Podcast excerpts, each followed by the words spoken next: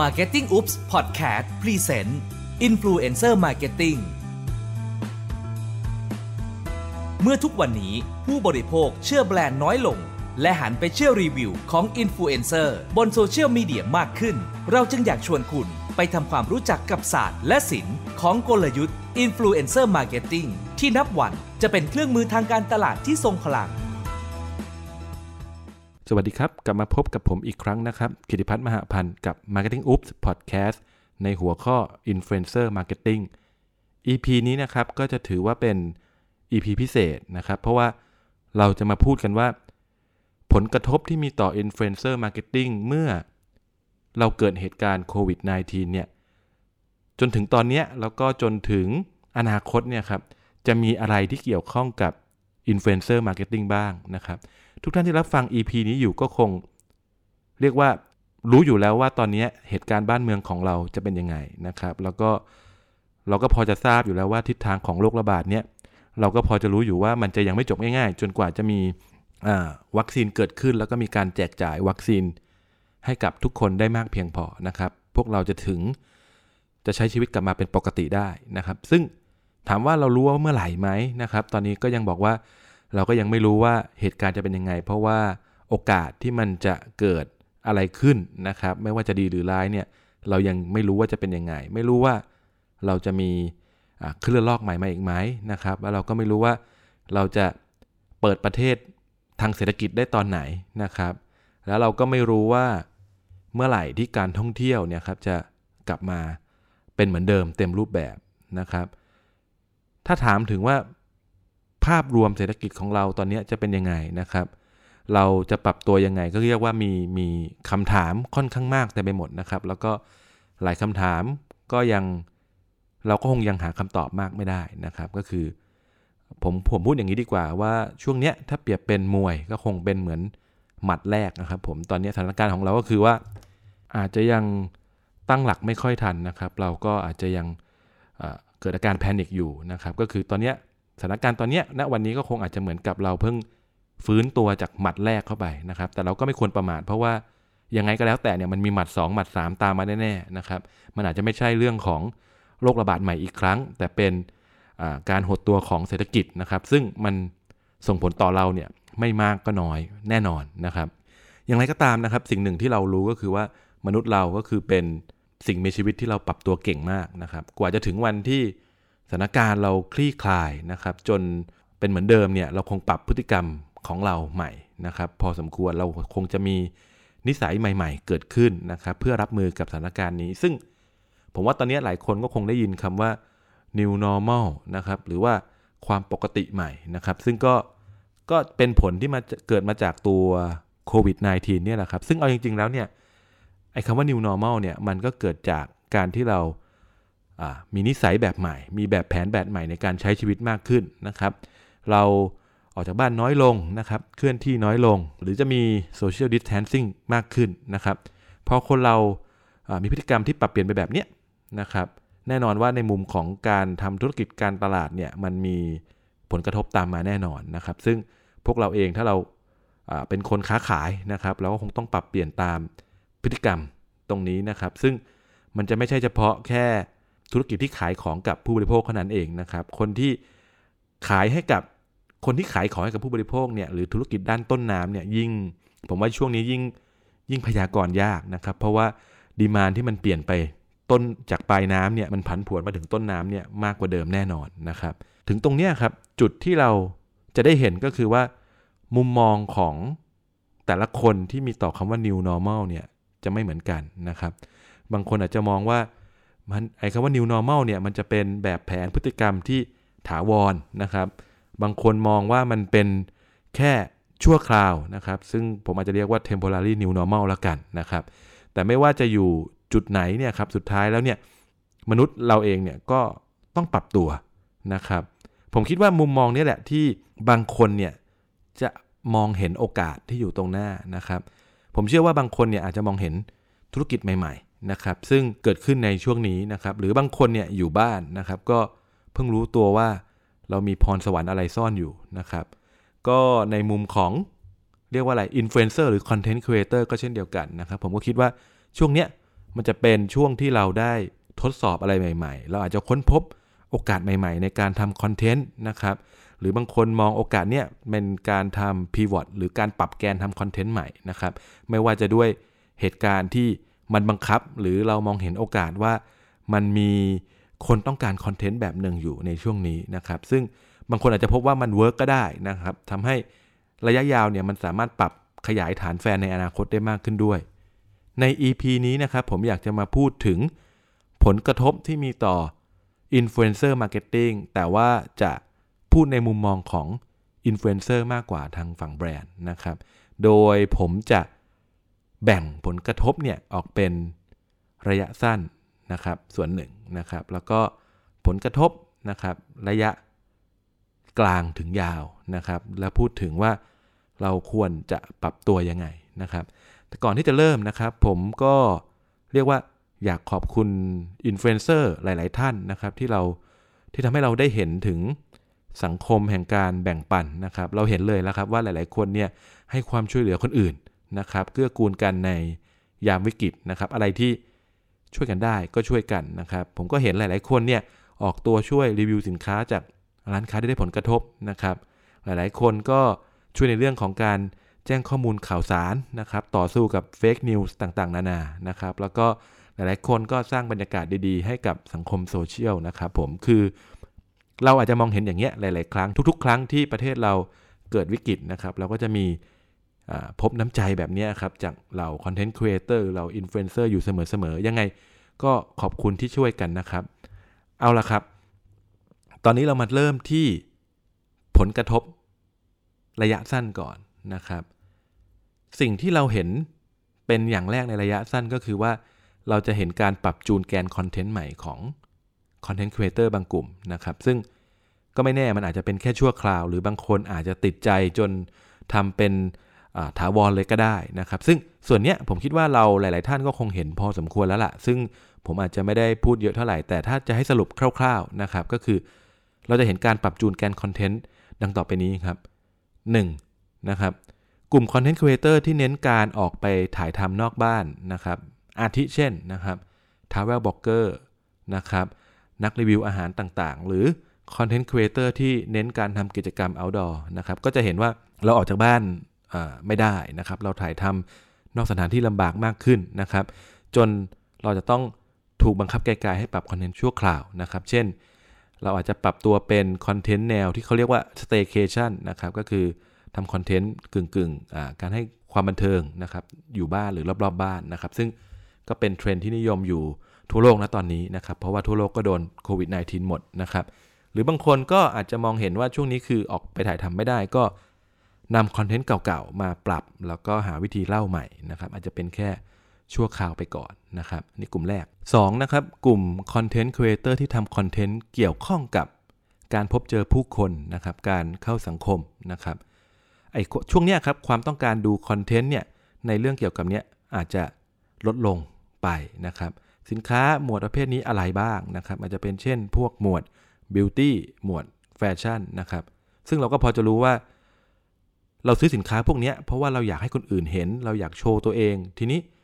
เราไม่ได้ออกไปเจอผู้คนนะครับ ความต้องการที่เราอยากจะแต่งหน้าแต่งตัวเนี่ยมันก็ลดลงนะครับทำให้คนเราอยากจะมาดูคอนเทนต์แบบนี้ช่วงนี้ก็จะ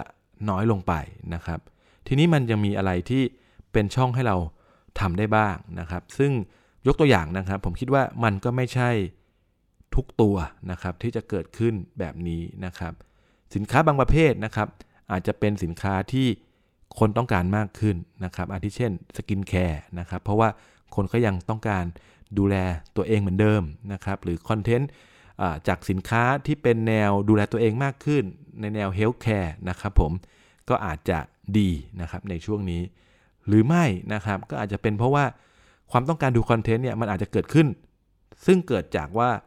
มี demand จากคนที่หันมาซื้อออนไลน์มากขึ้นนะครับพอหันมาซื้อออนไลน์มากขึ้น คนก็ต้องทำการทำ Research นะครับต้องการความเห็นจากบุคคลที่ 3 มากขึ้นในแบรนด์บางตัวในสินค้าบางตัว ซึ่งมันอาจจะเกิดขึ้นกับสินค้าที่เห็นโอกาสทำโปรโมชั่นอยู่ช่วงนี้นะครับเพราะฉะนั้นเนี่ย demand มันจะค่อนข้างผันผวนตามแบรนด์แล้วก็ตาม sub category ะครับดังนั้นเนี่ยถ้าอินฟลูเอนเซอร์คนไหนเจอโอกาสนะครับก็คือผมคิดว่าหลายคนคงเจอละก็สามารถปรับแกนคอนเทนต์ pivot คอนเทนต์ให้เหมาะกับช่วงนี้ได้นะครับ 3. นะครับ จริง ๆ ช่วงเนี้ยมันจะเป็นผมเรียกว่าอะไรดีอะโอกาสทองนะครับของคอนเทนต์ครีเอเตอร์บางกลุ่มนะครับก็คือกลุ่มที่ตรงกันข้ามกับกลุ่มก่อนหน้านี้ ก็คือก่อนหน้านี้คือต้องออกไปข้างนอกต้องไปเจอผู้คน กลุ่มนี้นะครับ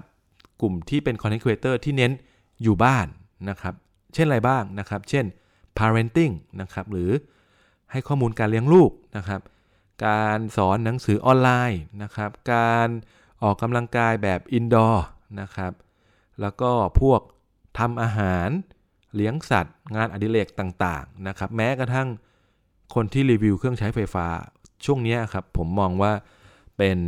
โอกาสทองนะครับ เพราะว่า traffic ในกลุ่มนี้สูงขึ้นมากๆนะครับ ซึ่งจริงๆแล้วมันก็เกิดจากคนเรามีเวลาว่างเล่นเน็ตมากขึ้นนะครับ ก็ คล้อยตามสถานการณ์ครับเราก็มีความต้องการคอนเทนต์ด้านนี้มากขึ้นอย่างรวดเร็วนะครับ ก็ทั้งหมดนี้คือ 3 อย่างที่เป็นเรื่องของการปรับจูนคอนเทนต์ในระยะสั้นนะครับ ที่ทำให้คอนเทนต์ครีเอเตอร์แต่ละคนเนี่ยมีความได้เปรียบเสียเปรียบแตกต่างกันไปนะครับ เรื่องระยะสั้นเรื่องต่อมานะครับ ผมคิดว่าช่วงนี้เราจะเห็นการแข่งขันทำคอนเทนต์ที่ค่อนข้างดุเดือดมากขึ้น แล้วก็ มีการเกิดใหม่ของคอนเทนต์ครีเอเตอร์มากมายนะครับ เรื่องแรกนะครับก็คือเรื่องของคอนเทนต์ที่ดุเดือดมากขึ้น ซึ่งเหมือนกับที่ผมบอกก่อนนี้ก็คือว่าหลายๆ คนก็คือต้องปรับแกนคอนเทนต์นะครับ ไม่ว่าจะจะถูกบังคับให้ทำหรือมองเห็นโอกาสใหม่ ๆ นะครับ แล้วก็ทุกคนตอนนี้ก็มุ่งไปสร้างคอนเทนต์ที่ตอบโจทย์พฤติกรรมของคนช่วงนี้มันเหมือนกันนะครับ เราจะเห็นการแข่งขันกันสูงมากนะครับของกลุ่มบางกลุ่มของคอนเทนต์นะครับ ที่เหมาะกับสถานการณ์ช่วงนี้ เช่น การประยุกต์ทำของกินอร่อยๆนะครับ แบบ DIY หาของกินที่เกิดจากส่วนผสมที่หาได้ง่าย ๆ ในบ้านนะครับ หรือว่ารอบๆบบ้านนะครับใน7 e เ e ่ e อเป็นต้นนะครับ ช่วงนี้ก็จะได้รับความนิยมเป็นพิเศษนะครับ บางคนนะครับ ก็อาจจะพบตลาดใหม่ๆนะครับ ในการขยายฐานแฟนนะครับ บางคนเทสคอนเทนต์ใหม่ ๆ ช่วงนี้นะครับ พอดีนะครับทำให้มันมีเขาเรียกความนัวของการทำคอนเทนต์ซึ่งมันจะมีความคล้ายคลึงกันอยู่มากนะครับช่วงนี้ช่วงนี้เนี่ยใครก็เลยแข่งขันกันในด้านทราฟฟิกค่อนข้างสูงในบางกลุ่มนะครับ แล้วก็ถ้าสังเกตดีๆนะครับ ช่วงนี้เนี่ยเราจะเห็นว่าถ้าเราเล่น Facebook เนี่ยเราจะได้เราจะถูกคน invite เพจใหม่ๆ จากเพื่อนหรือคนรอบตัวของเราเนี่ยค่อนข้างเยอะมากนะครับ ซึ่งมันก็เป็นผลพวงจากการที่เราเห็นตัวตนของตัวเองเราว่างนะครับ แล้วก็บางคนพอทำอะไรมีเวลาว่างนะครับ ก็จะเริ่มฝึกหัดทำใหม่ ๆ บางคนก็ก็เป็นคนธรรมดาไม่เคยเป็นอินฟลูเอนเซอร์มาก่อนนะครับ ก็รู้ว่าตัวเองมีพรสวรรค์นะครับ เช่นทำครัวปลูกต้นไม้นะครับ หรือ entertain ผู้คนนะครับ ช่วงนี้ก็บางคนก็สร้างเพจขึ้นมาเลยนะครับ เพราะว่าหวังจะ เอาเห็นให้โอกาสเนี้ยนะครับปั้นตัวเองเป็นอินฟลูเอนเซอร์บางทีก็อาจจะทำควบคู่กับงานประจำไปนะครับ ก็คือหลายๆ คนก็คงมองหาการกระจายความเสี่ยงด้านรายได้เหมือนกันนะครับทำให้ช่วงเนี้ยผมคิดว่าจะเป็นเป็นช่วงฟูมฟักของคอนเทนต์ครีเอเตอร์หน้าใหม่ หลายคนซึ่งในอนาคตข้างหน้าเนี่ยอาจจะเป็นคอนเทนต์ครีเอเตอร์ชื่อดังนะครับก็ได้นะครับ เรียกว่าอาจจะเป็นยุค New Wave ของสังคมคอนเทนต์ครีเอเตอร์ซึ่งเกิดขึ้นในช่วงนี้เลยนะครับ เราก็มารอดูต่อไป อีกหลายๆปีข้างหน้าว่าเราอาจจะมีคอนเทนต์ครีเอเตอร์ระดับประเทศนะครับที่เกิดขึ้นเริ่มต้นทำช่องจากช่วงนี้นะครับ เรื่องสำคัญที่น่าจะส่งผลกระทบนะครับ เรื่องที่3นะครับซึ่งเป็นเรื่องสำคัญมากก็คือ เรื่องรายได้นะครับ ก็เป็นที่รู้ๆกันว่ารายได้ของอินฟลูเอนเซอร์เนี่ยจริง ๆ ก็นับจริงๆเนี่ยมาจากแหล่ง 2 แหล่งเท่านั้นก็คือ ส่วนแบ่งค่าโฆษณา นะครับในคอนเทนต์หรือการทำงานร่วมกับแบรนด์ อันนี้ผมพูดถึง 2 แหล่งรายได้ที่สำคัญนะครับ ทีนี้ไม่ว่าจะมาจากทางไหนเนี่ยแหล่งที่มาต้นทางก็คือแบรนด์เจ้าของสินค้าทั้งสิ้นนะครับผมพูดถึงสินค้านะครับเป็นหลักนะครับ จริงๆมันก็จะมีเรื่องขององค์กรมันมีเรื่องของอะไรอีกเยอะแยะมากมาย แต่ผมก็จะพูดถึงแบรนด์สินค้าเป็นหลักนะครับ ซึ่งเหตุการณ์แบบนี้ครับเหมือนกับ ทุกๆ ครั้งที่เกิดวิกฤตสำคัญสำคัญของไทยที่ผ่านมาก็คือ จะมีหลายแบรนด์ที่ชะลอการทำกิจกรรมการตลาดนะครับ ส่วนหนึ่งนะครับ เพื่อรอดูท่าทีนะครับ ครั้งนี้นะครับค่อนข้างจะพิเศษนะครับ เพราะว่านอกจากจะรอดูท่าทีแล้ว ดูมวลอารมณ์คนของคนซื้อเป็นหลักแล้วเนี่ยยังต้องรักษา cash flow ของบริษัทด้วยนะครับทำให้ครั้งนี้จะค่อนข้างพิเศษว่า การที่เราโฮหรือ cancel งานเนี่ยมันมีเหตุผลที่เข้าใจได้นะครับ โดยเฉพาะอย่างยิ่งคือการที่เราถูกล็อกดาวน์เราออกไปซื้อสินค้าไม่ได้เนี่ยถ้าหากเราทำการสื่อสารการตลาดทำโฆษณาไปช่วงนี้สุดท้ายคนรับรู้แต่ว่าคนออกไปซื้อไม่ได้นะครับ เราไม่ได้มีช่องทางออนไลน์ เราก็อาจจะการเป็นการหว่านงบประมาณที่อาจจะไม่ได้รับประโยชน์สูงสุดในช่วงนี้นะครับ เมื่อเกิดเหตุการณ์แบบนี้นะครับ มันก็คือการ ชะลอการใช้เงินทางการตลาด ซึ่งก็จะส่งผลกระทบต่ออินฟลูเอนเซอร์ทั้ง 2 ทาง ผมพูดถึงรายได้ของอินฟลูเอนเซอร์ทั้ง 2 ทางนะครับ ส่วนเมื่อโฆษณาลดลงอินฟลูเอนเซอร์ก็จะได้ส่วนแบ่งค่าโฆษณาลดลงนะครับ การร่วมงานกับแบรนด์นะครับ โอกาสที่แบรนด์จะโฮหรือยกเลิกงานก็มากขึ้น อันนี้ผมพูดถึงอินฟลูเอนเซอร์แต่ละกลุ่มนะครับจะไม่เหมือนกันนะครับ คนที่เป็นแนว outdoor นะครับก็คือจะโดนได้ผลกระทบเนี่ยค่อนข้างเยอะนะครับ ทีนี้ผมคิดว่า ในช่วงระยะสั้นเนี่ยผมคิดว่ามันจะยังไม่ไม่ใช่ผลกระทบที่แท้จริงนะครับ ซึ่งส่วนใหญ่เนี่ยมันเป็นมันเป็นการตัดสินใจที่เกิดจาก emotion หรืออารมณ์นะครับมากกว่าสถานการณ์ทางธุรกิจจริง ๆ นะครับ ซึ่งผมถือว่าระยะสั้นเนี่ย ยังไม่น่ากังวลมากนะครับ แต่ว่าระยะยาวเนี่ยน่ากังวลกว่า เพราะว่ามันเป็นการลดงบประมาณด้านการตลาดที่สอดคล้องกับสถานการณ์ทางธุรกิจจริง ๆนะครับ อย่างไรก็ตามนะครับ ช่วงนี้นะครับ เราก็เห็นว่าไม่ใช่ทุกสินค้านะครับที่จะลดงบประมาณทางการตลาดนะครับ เราจะเห็นบางแบรนด์บางสินค้าที่ได้ประโยชน์จากช่วงนี้ด้วยนะครับ อันที่เช่นสตรีมมิ่งหนัง นะครับเกม สินค้าอิเล็กทรอนิกส์อย่างผมพูดตรงๆอย่างหม้อทอดไร้น้ำมัน ซึ่งกำลังเป็นที่นิยมนะครับอาหารแบบ Delivery นะครับประกันสุขภาพสินค้า Healthcare นะครับจะรับประโยชน์ในช่วงนี้เป็นหลักนะครับทำให้ไม่ใช่อินฟลูเอนเซอร์ทุกคนงานลดนะครับอินฟลูเอนเซอร์บางคน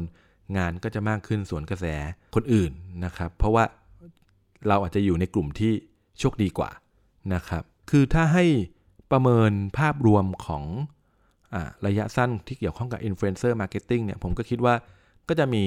บางคนบางแบรนด์นะครับที่ได้รับผลกระทบเยอะบางแบรนด์ บางคนมีโอกาสเป็นบวกนะครับ แล้วก็ในภาพรวมนะครับผมก็คิดว่า Influencer Marketing เนี่ยก็ถือว่ามีโชคอยู่บ้างครับ เพราะว่าถึงแม้เม็ดเงินด้านการตลาดเนี่ยโดยรวมจะหดตัว แต่ก็มีความเป็นไปได้ที่จะได้รับเงิน ที่ถูกโยกมาจากเครื่องมือการตลาดประเภทอื่นๆนะครับ อาทิเช่นนะครับสื่อ out of home นะครับ เพราะว่าคนไม่ค่อยเดินทางการลงทุน out of home อาจจะไม่คุ้ม หรือกิจกรรม on ground อีเวนต์ต่างๆ ที่อาจจะถูกโฮหรือถูกยกเลิกนะครับงบก็จะถูกโยกมาอยู่ในสื่อออนไลน์มากขึ้น ซึ่ง influencer marketing ก็จะรวมอยู่ในกลุ่มสื่อออนไลน์อยู่แล้วนะครับ อาจจะได้อานิสงตรงนี้นะครับ แต่ถึงอย่างนั้นก็ตามนะครับในภาพรวมผมคิดว่าสิ่งที่เราอยากจะแนะนำก็คือว่าช่วงนี้อินฟลูเอนเซอร์อาจจะต้องระมัดระวังในเรื่องการรับงานนิดหนึ่งนะครับ โดยเฉพาะการสื่อสารในสถานการณ์ที่คนมวลชนค่อนข้างจะ sensitive ในเรื่องต่างๆมาก ดังนั้นเนี่ยครับก็ก็แค่แนะนำว่าร่วมงานกับแบรนด์จะต้องระมัดระวังในการ รักษา Image ของแบรนด์ด้วยนะครับ การทำคอนเทนต์ตามสไตล์ของเรานะครับ ต้องดูว่ามันไปแตะต่อม sensitive ของคนหรือเปล่าในช่วงนี้นะครับ ซึ่งมันจะไม่ดีต่อเราในระยะยาวนะครับ ซึ่งมันจะส่งผลต่อภาพลักษณ์ของเราด้วย เอาละครับ ต่อมาเรามาประเมินกันดีกว่าว่า ถ้าเราจบระยะสั้นแล้วเนี่ย ระยะกลางถึงยาวเนี่ย influencer marketing เนี่ย มันจะส่งผลกระทบอะไรบ้างนะครับ ก่อนอื่นต้องอย่างนี้ก่อนนะครับว่า เราต้องยอมรับว่า ตอนนี้เรายังไม่รู้ว่าอนาคตข้างหน้าเนี่ยมันจะไปทางไหนชัดเจนนะครับ แต่ว่าสิ่งที่เราคาดว่าจะเกิดขึ้นแน่ ๆ ก็คือว่าสถานการณ์เศรษฐกิจของบ้านเราเนี่ยและทั่วโลกเนี่ยจะยังไม่ได้ดีขึ้นในเร็ววันนะครับ ถึงแม้นะครับ เราก็อยากมองโลกในแง่ดีว่ามันจะกลับมาเป็นปกติไม่นานนะครับ แต่ความเป็นจริงเนี่ย มันไม่ได้เป็นเช่นนั้น แล้วก็แนวโน้มต่างๆเนี่ยมันก็ไม่ได้เอื้อให้เป็นแบบนั้นนะครับ ไม่ว่ากำลังซื้อของคนจะหดตัวนะครับ ไม่ว่าคนจะหวาดระแวงนะครับ เรื่องความไม่แน่นอนของรายได้นะครับ เพราะว่าเราก็ไม่รู้ว่านายจ้างของเรานะครับ จะมีปัญหาด้านธุรกิจเมื่อไหร่นะครับ แล้วก็เราขยับขึ้นมาดูภาพรวมนะครับ เราก็ยังเห็นว่า sector การท่องเที่ยวแล้วก็ sector การบริการนะครับ ซึ่งเป็น sector สำคัญของ GDP บ้านเราเนี่ยมันยังไม่มีสัญญาณฟื้นตัวนะครับ แล้วก็การส่งออกนะครับ ก็ก็หยุดชะงักแล้วก็หดตัว เพราะว่าทุกประเทศก็เจ็บไม่น้อยไปกว่าเรา เพราะฉะนั้น demand เขาก็น้อยตามลงไปด้วยนะครับ สัญญาณภาพรวมจึงอาจจะยังไม่ดีเท่าไหร่นะครับ ซึ่งสัญญาณตอนที่ไม่ดีเท่าไหร่เนี่ยมันมีผลกระทบต่อเนื่องอะไรมาถึงอินฟลูเอนเซอร์บ้างนะครับ ก็คือ ผมคิดว่าเราน่าจะมีสิ่งที่ต้องเตรียมตัวอยู่ประมาณ 2 อย่างที่อยากจะมาแชร์เล่าสู่กันฟังนะครับ จริงๆก็อาจจะอยากบอกเยอะกว่านี้ แต่ว่าผมคิดว่ามันอาจจะผิดก็ได้นะครับ แต่ผมคิดว่า 2อย่างเนี่ยเป็นสิ่งที่มีแนวโน้มสูงนะครับ ที่อาจจะทำให้เราต้องปรับตัวนะครับ แล้วก็ต้องบอกว่าอันนี้เป็นมุมมองส่วนตัวของผมเท่านั้นนะครับผมอย่างที่1นนะครับกำลังซื้อลดลง คนใช้เงินยากขึ้น นะครับ เมื่อกำลังซื้อลดลงรายได้ของบริษัทต่างๆนะครับ ก็ต้องลดลงตามนะครับ เมื่อรายได้ของบริษัทลดลงตาม แน่นอนว่า ส่งผลกระทบต่องบประมาณด้านการตลาดและโฆษณา ที่อาจจะลดลงนะครับ หรือไม่ลดลงแต่อาจจะเข้มงวดมากขึ้นนะครับ แบรนด์มีแนวโน้มที่จะสเปนเงินนะครับ กับ เครื่องมือการตลาดที่เสี่ยงน้อยนะครับผมอาจจะใช้งบประมาณที่น้อยลงกว่าเดิมนะครับ มากกว่าการมองการทำหนังโฆษณานะครับที่ใช้งบประมาณเยอะนะครับ แบรนด์คงกำลังมองหาเครื่องมือการตลาดและการสื่อสารที่เรียกว่าถ้าเป็นอาวุธก็เป็นอาวุธที่เล็กลงนะครับ แต่แม่นยำมากขึ้น ให้ประสิทธิภาพมากขึ้น ตอบโจทย์แบรนด์มากขึ้นนะครับ จะทำอะไรนะครับ ก็หวังผล return on investment หรือ ROI นะครับที่มีประสิทธิภาพนะครับ แล้วก็อีกปัจจัยหนึ่งก็คือผมคิดว่าแบรนด์หลาย ๆ แบรนด์ที่อาจจะไม่เคยมอง หรือให้ความสำคัญกับด้านออนไลน์เนี่ยก็จะหันมามองช ANNEL ออนไลน์มากขึ้นนะครับเพราะว่าการพึ่งช ANNEL ที่เป็นออฟไลน์อย่างเดียวเนี่ยต่อจากนี้ก็มีความเสี่ยงแล้วนะครับทำให้ทิศทางการตลาดการสื่อสารนะครับ เกี่ยวกับออนไลน์จะถูกให้น้ำหนักมากขึ้น นะครับ ทีนี้สินค้าอะไรก็แล้วแต่ที่มีการปิดการขายบนออนไลน์ การวัดผลเนี่ยจะทำได้ค่อนข้างง่ายขึ้นนะครับ ดังนั้นเนี่ยเราจะได้ยินคำว่า ROI จากนักการตลาดมากขึ้นแน่ๆนะครับ ถามว่าแล้วเราในมุมอินฟลูเอนเซอร์นะครับ เราต้อง aware หรือเตรียมตัวอะไรบ้างนะครับ อย่างแรกนะครับ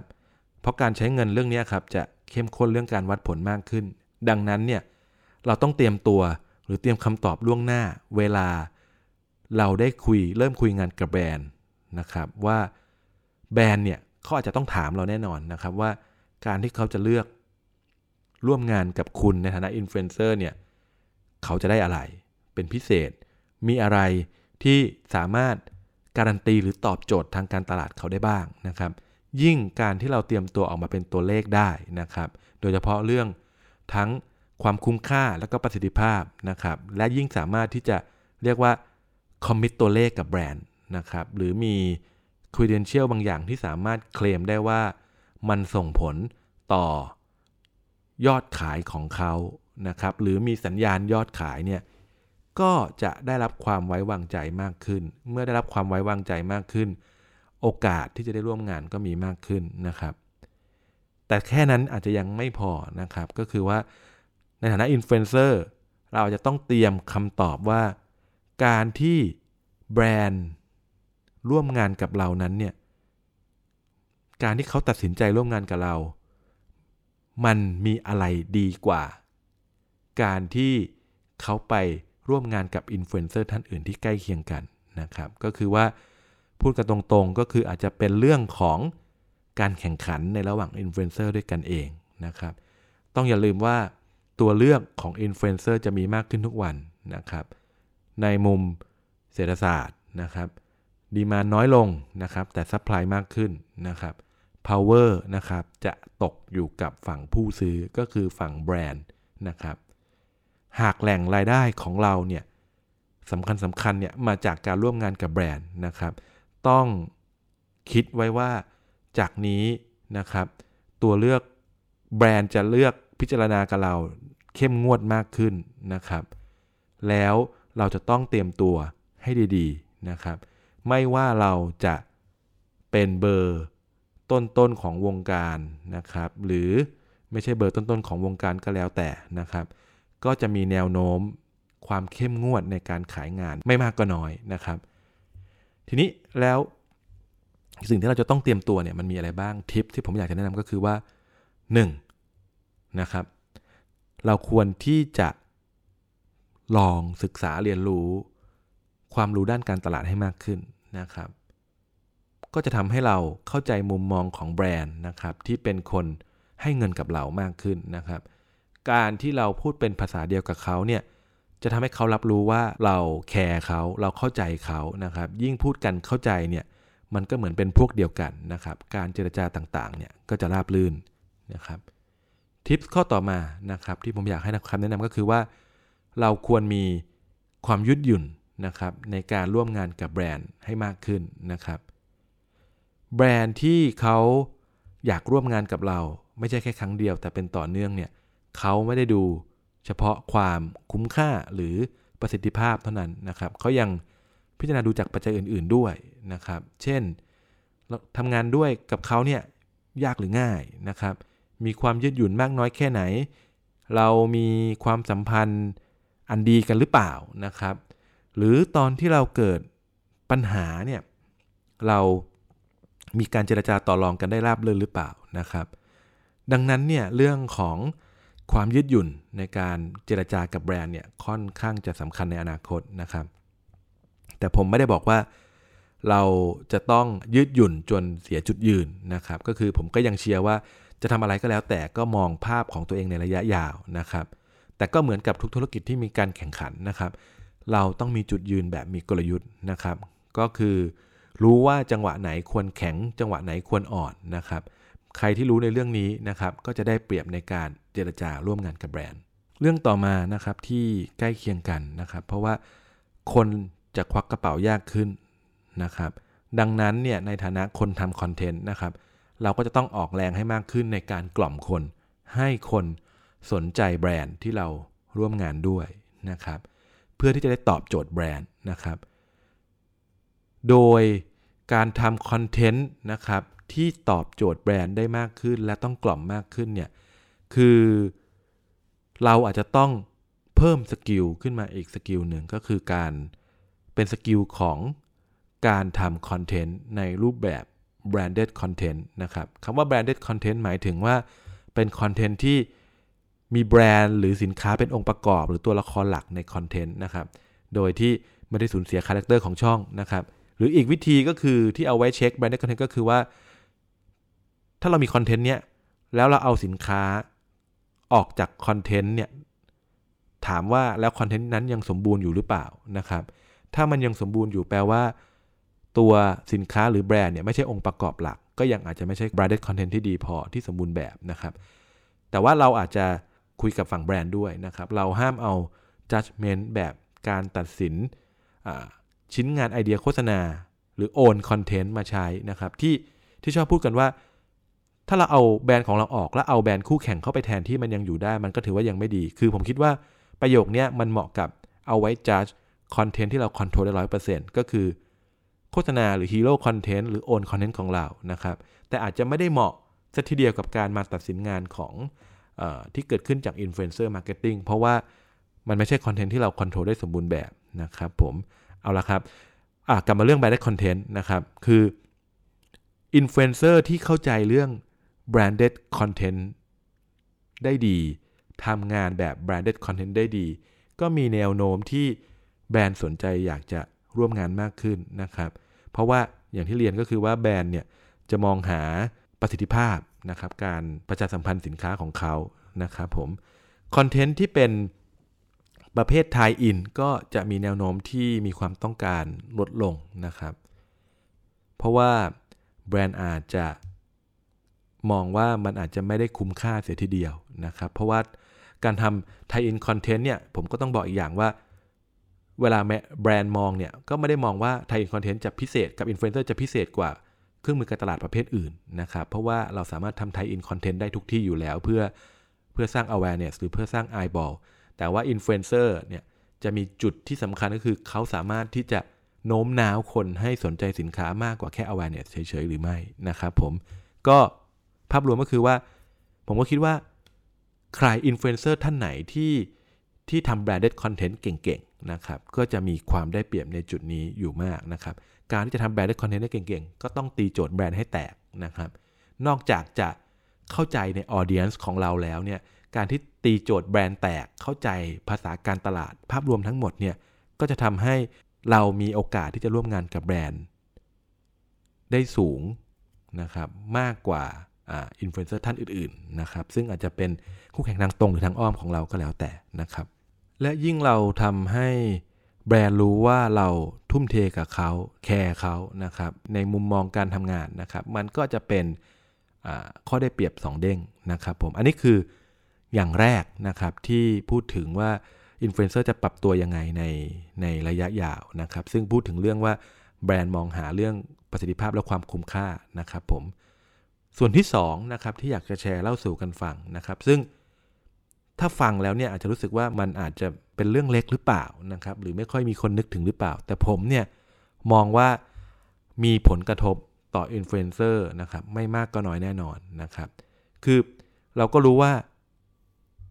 เศรษฐกิจของประเทศภาพรวมเนี่ยจะยังไม่ได้ดีนะครับ รายรับของประเทศเนี่ยก็จะน้อยนะครับ รายจ่ายของเราเนี่ยก็จะเยอะ เพราะว่าเราจะต้องมีการจ่ายค่าเยียวยา และยังต้องมี รายจ่ายมากมายนะครับในการช่วยเหลือแล้วก็กระตุ้นเศรษฐกิจนะครับ เราในฐานะอินฟลูเอนเซอร์นะครับเราอยู่ในกลุ่มที่สร้างรายรับให้กับรัฐผ่านการจ่ายภาษีนะครับ ซึ่งแน่นอนว่ารัฐเองก็จะต้องหารายได้มากขึ้นเพื่อ cover รายจ่ายนะครับ เราในฐานะผู้จ่ายภาษีก็จะแน่นอนว่า ก็จะต้องถูกตรวจสอบมากขึ้นแน่นอนว่าเราทำถูกต้องหรือไม่นะครับ ดังนั้นนะครับเรื่องแรกของเราเนี่ยครับก็คือ ถามตัวเราเองว่า ณตอนนี้เนี่ยถ้าเราถูกตรวจสอบเรื่องการจ่ายภาษีเนี่ยเราตอบได้ทันทีหรือไม่ว่าเราทำทุกอย่างอย่างถูกต้องนะครับ มีจุดไหนที่เรายังไม่รู้ หรือไม่เคยรู้ หรืออาจจะทำให้เราเกิดปัญหาหรือไม่ นะครับ ผมคิดว่าถ้ายังไงก็แล้วแต่เนี่ย ถ้าไม่รู้อะไรก็คือเราควรจะมีใครสักคนที่คอยให้คำปรึกษานะครับ เราในเรื่องนี้นะครับ คือผมอยากจะบอกว่ามันสำคัญมากเลยนะครับ คือถ้าเราทำไม่ได้ตั้งใจจะทำให้ไม่ถูกต้องนะครับ หรือเอาถ้าตั้งใจเนี่ยจะหลีกเลี่ยงเนี่ย ผมคิดว่าเราจะต้องเสียเวลากับ เรื่องนี้มากและบางทีเนี่ยอาจจะไม่คุ้มกับเวลาที่เสียไปนะครับ ค่าปรับที่จะเกิดขึ้นเนี่ยมันอาจจะทำให้เราตกใจก็ได้นะครับ ก็คือว่าฉากเชียร์ให้ทำให้ถูกต้องนะครับ เตรียมตัวให้พร้อม เพราะว่าเราถูกเพ่งเล็งแน่นอนนะครับผมก็จะไม่ต่างกับพ่อค้าแม่ค้าออนไลน์ ซึ่งยังไงซะก็จะต้องถูกเพ่งเล็งมากเป็นพิเศษนะครับ คือผมเชียร์ให้ทุกคนมีความรู้ความเข้าใจเรื่อง เรื่องการเงินการบัญชีนะครับพื้นฐานนะครับ เพราะว่าผมคิดว่าวันนี้มันอาจจะยังแบบอาจจะดูไกลตัวนะครับ แต่ว่าถ้าวันหนึ่งเราเรามีการเติบโตนะครับ มากขึ้นมีทีมงานมากขึ้น มีรายได้ค่าใช้จ่ายมากขึ้นเนี่ยทักษะพวกนี้มันเป็นประโยชน์ต่อเรามากมาก ๆ แน่ ๆ นะครับ เพราะว่ายิ่งช่วงเศรษฐกิจขาลงนะครับ การที่เรารู้การเงินของเราตลอดเวลาเนี่ยมันทำให้เราบริหาร ทุกอย่างง่ายขึ้นนะครับ เราไม่ต้องพะวงในเรื่องนี้นะครับเราก็ไปไปทุ่มเทกับการสร้างคอนเทนต์ของเราก็ได้นะครับผมคือผมคิดว่าการรู้เรื่องนี้ไว้อะครับไม่เสียหาย ผมคิดว่าเผลอๆเรา มันจะทำให้เรารู้วิธีประหยัดค่าใช้จ่ายมากกว่าที่เราเคยจ่ายอยู่ทุกวันนี้ก็ได้นะครับผมคือผมอะเข้าใจนะครับจากที่เคยได้พูดคุยกับอินฟลูเอนเซอร์หลาย ๆ ท่านนะครับ คือหลาย ๆ คนเนี่ย อยากทำคอนเทนต์อย่างเดียวนะครับ หลายๆ คนเนี่ยอยากเรียนรู้พวกนี้แต่ว่าไม่ค่อยเข้าใจนะครับ คือผมมองว่าถ้าทางที่ดีนะครับ รู้ไว้นะครับในช่วงเนี้ยดีแล้วนะครับ แล้วก็ถ้าใครมองว่าเอางี้ครับ ถ้าใครมองว่าไม่รู้จะเริ่มต้นยังไง ก็ผมคิดว่าลองสามารถเรามาติดต่อผมนะครับลองมาลองคุยกันเบื้องต้นผมพร้อมที่จะให้คำแนะนำในเรื่องนี้นะครับ ก็สรุปภาพรวมนะครับ EP นี้เนี่ยเราพูดถึงผลกระทบในด้าน Influencer Marketing นะครับที่มีต่อ Influencer เนี่ยในระยะสั้น แล้วก็ในระยะยาวนะครับ ในระยะสั้นเนี่ยเราก็จะ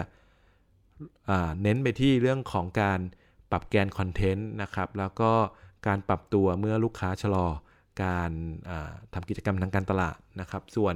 ระยะยาวเนี่ยก็จะเป็นเรื่องของการ ตรียมตัวนะครับการปรับตัวในการ